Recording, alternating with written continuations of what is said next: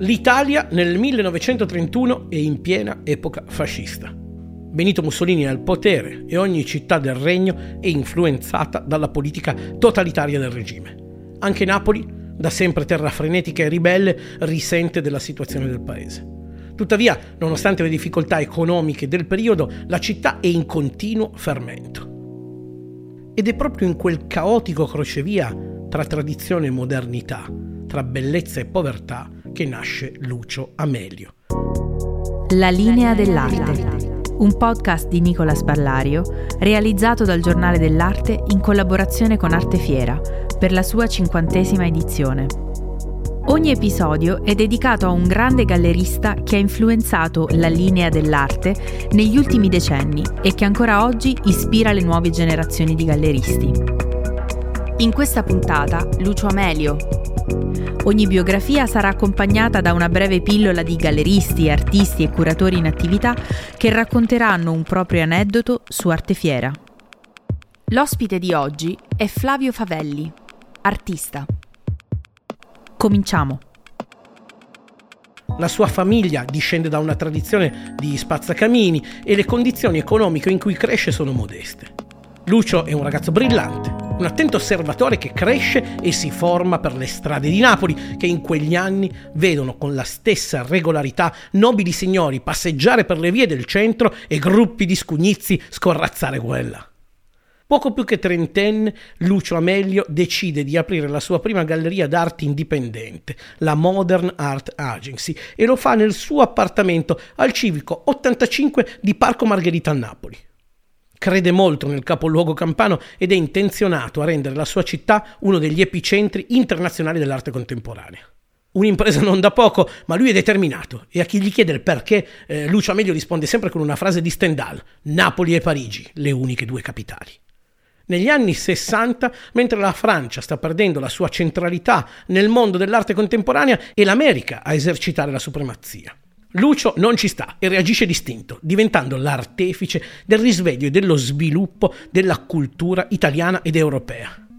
Il 18 ottobre 1965 inaugura la prima mostra, è una personale di Einer Dilli ed è subito un grande successo.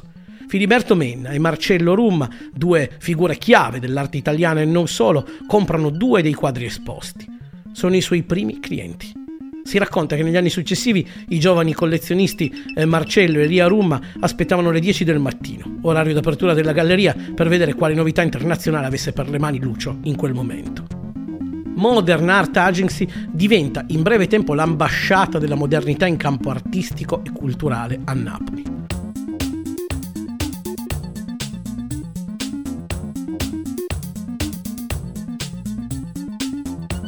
Dopo la Biennale del 1964, Lucio è il primo gallerista italiano a esporre gli artisti americani della pop art e a contribuire a trasformare Napoli in un epicentro internazionale dell'arte contemporanea, oltre che a portare l'arte internazionale nei musei napoletani.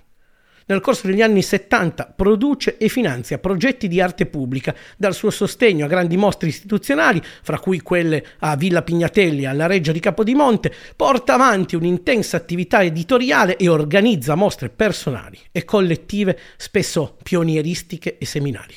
Il lavoro di Lucio segna anche l'affermazione dell'arte povera e della transvanguardia, instaurando anche una relazione intensa fra arte americana ed europea. Nel 1969 la galleria si trasferisce a Piazza dei Martiri. Lucio ha bisogno di maggior spazio e chiede all'amico Nino Longobardi di aiutarlo nella progettazione degli ambienti espositivi. Adesso la Modern Art Agency è pronta ad accogliere progetti e installazioni sempre più grandi, come per esempio le opere di Yannis Cunellis, al quale offre l'opportunità di realizzare una mostra dove espone, fra i vari lavori, anche la celebre Libertà o morte. Viva Marat, viva Robespierre inizia un periodo incredibile per l'attività di Lucio Amelio. Nel 1970 la galleria ospita una grande retrospettiva di Piero Manzoni, dove niente è in vendita, creando scompiglio fra i collezionisti presenti.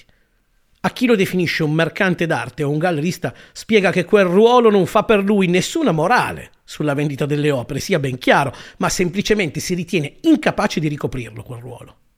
Tuttavia, per far andare avanti la sua attività, eh, Lucio Amelio deve guadagnare, ma gran parte degli artisti con i quali collabora rifiutano di mercificarsi. Gli appartenenti all'arte povera, per esempio, non vogliono né firmare né vendere le proprie opere. Situazione non facile, ma a Lucio Amelio non interessa. È così affascinato da quegli artisti dal punto di vista culturale che si getta anima e corpo in quella folle missione. Lucio parla molte lingue, in particolare conosce alla perfezione il tedesco e questo lo porta a scoprire, in una piccola galleria di Berlino, Joseph Beuys. Passa poco tempo e il 13 novembre del 1971 apre alla Modern Art Agency la sua prima personale in Italia. La mostra è annunciata da una cartolina con la scritta La rivoluzione siamo noi. L'incontro con Boyce è l'inizio di un sodalizio che durerà per più di 15 anni.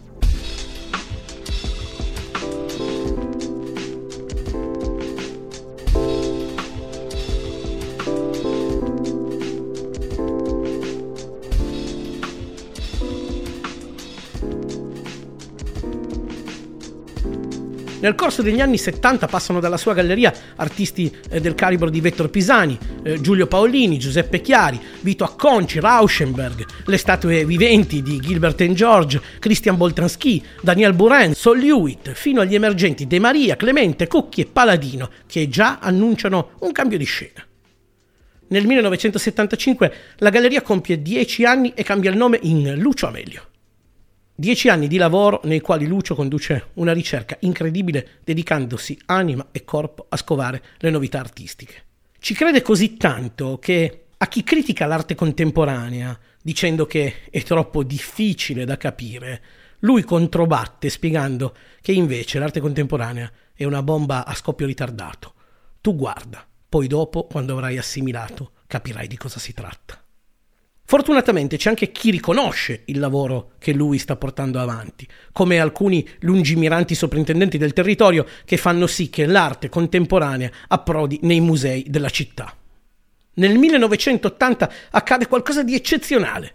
Lucio Amelio presenta Joseph Beuys a Andy Warhol, un incontro memorabile dal quale nasce subito la mostra di ritratti Beuys by Warhol, inaugurata nell'aprile del 1980. Lucio diventa sempre di più il punto di contatto e di snodo tra la cultura europea e quella americana. E Napoli è il palcoscenico dove tutto ciò avviene. Quello stesso anno, esattamente il 23 novembre, il sud Italia viene scosso da un terremoto terribile. Sono sufficienti circa 90 secondi per devastare intere aree. In televisione e sui giornali scorrono le immagini della tragedia, come tutta l'Italia anche Lucio Amelio è scosso da quello che vede decide di andare a trovare l'amico artista Nino Longobardi nel suo studio ed è lì che da una sua opera nasce l'idea della collezione Terremotus. Lucio chiama i più grandi artisti dell'epoca per trasformare il disastro del sisma in potenza creativa. Boyce, per esempio, viene richiamato a Napoli e crea l'installazione Terremoto in Palazzo. O diventa indelebile l'immagine di Warhol che sorregge la riproduzione gigante della prima pagina del mattino con la scritta Fate presto creando un manifesto pop di una pagina di cronaca impossibile da dimenticare. Nella mente di Lucio, Terremotus nasce non come una mostra, ma come una collezione di opere di ampio respiro, create e destinate alla città di Napoli per realizzare un grande museo di arte contemporanea, lì dove le opere nascono perché ispirate, perché prodotte da un'emozione che la città offre all'artista una collezione che viene celebrata prima con una mostra al Grand Palais di Parigi e poi nel 1992 con l'ingresso nella collezione permanente della Reggia di Caserta. La storia della carriera di Lucio al suo consolidamento con la nascita della Fondazione Amelio, voluta fortemente dalle sorelle e, e da lui stesso. Con questa istituzione l'impegno pubblico da sempre esercitato dal gallerista napoletano può continuare anche nel futuro. Il 2 luglio 1994 Lucio Amelio si spegne all'età di 63 anni. E noi vogliamo ricordarlo con le parole dell'amico Keith Haring, di cui Lucio Amelio fu il primo gallerista a ospitare una sua mostra in Europa e disse Lucio Amelio era un uomo di grande carisma e magnetismo, era una persona che ti faceva sentire speciale e ti faceva credere in te stesso. Doveva essere il 77 o il 78 a giugno avevo circa 10 anni e in via Rizzoli c'era uno striscione che mi aveva colpito. Aveva delle scritte strane in bianco e nero che facevano uno strano effetto ottico. C'era scritto Arte Fiera e poi Quartiere Fieristico, giugno, mostra mercato, e un mezzo cerchio arancione. Lo striscione doveva essere fra il cinema Royal Rouge, tripla luce rossa, e il negozio di gran lusso Beltrami. Mia madre affrettò il passo sia per evitare il cinema a luci rosse, sia perché ci doveva essere una contestazione. Dei ragazzi si erano radunati di fronte al negozio e forse volarono qualche San Pietrino che spaccò le vetrine. Ho un ricordo di questo slogan, paio di scarpe, 300.000 lire. Io abitavo in via Guerrazzi e di fronte a casa mia c'era lo studio Cavalieri. Qualcuno mi raccontò che frequentava, che andava ad Arte Fiera. Questo era La linea dell'arte, un podcast di Nicolas Ballario realizzato dal Giornale dell'Arte in collaborazione con Arte Fiera per la sua cinquantesima edizione. La produzione è di Shami Pavs lo hanno scritto la redazione del Giornale dell'Arte, Nicolas Ballario, in collaborazione con Alessio Vigni.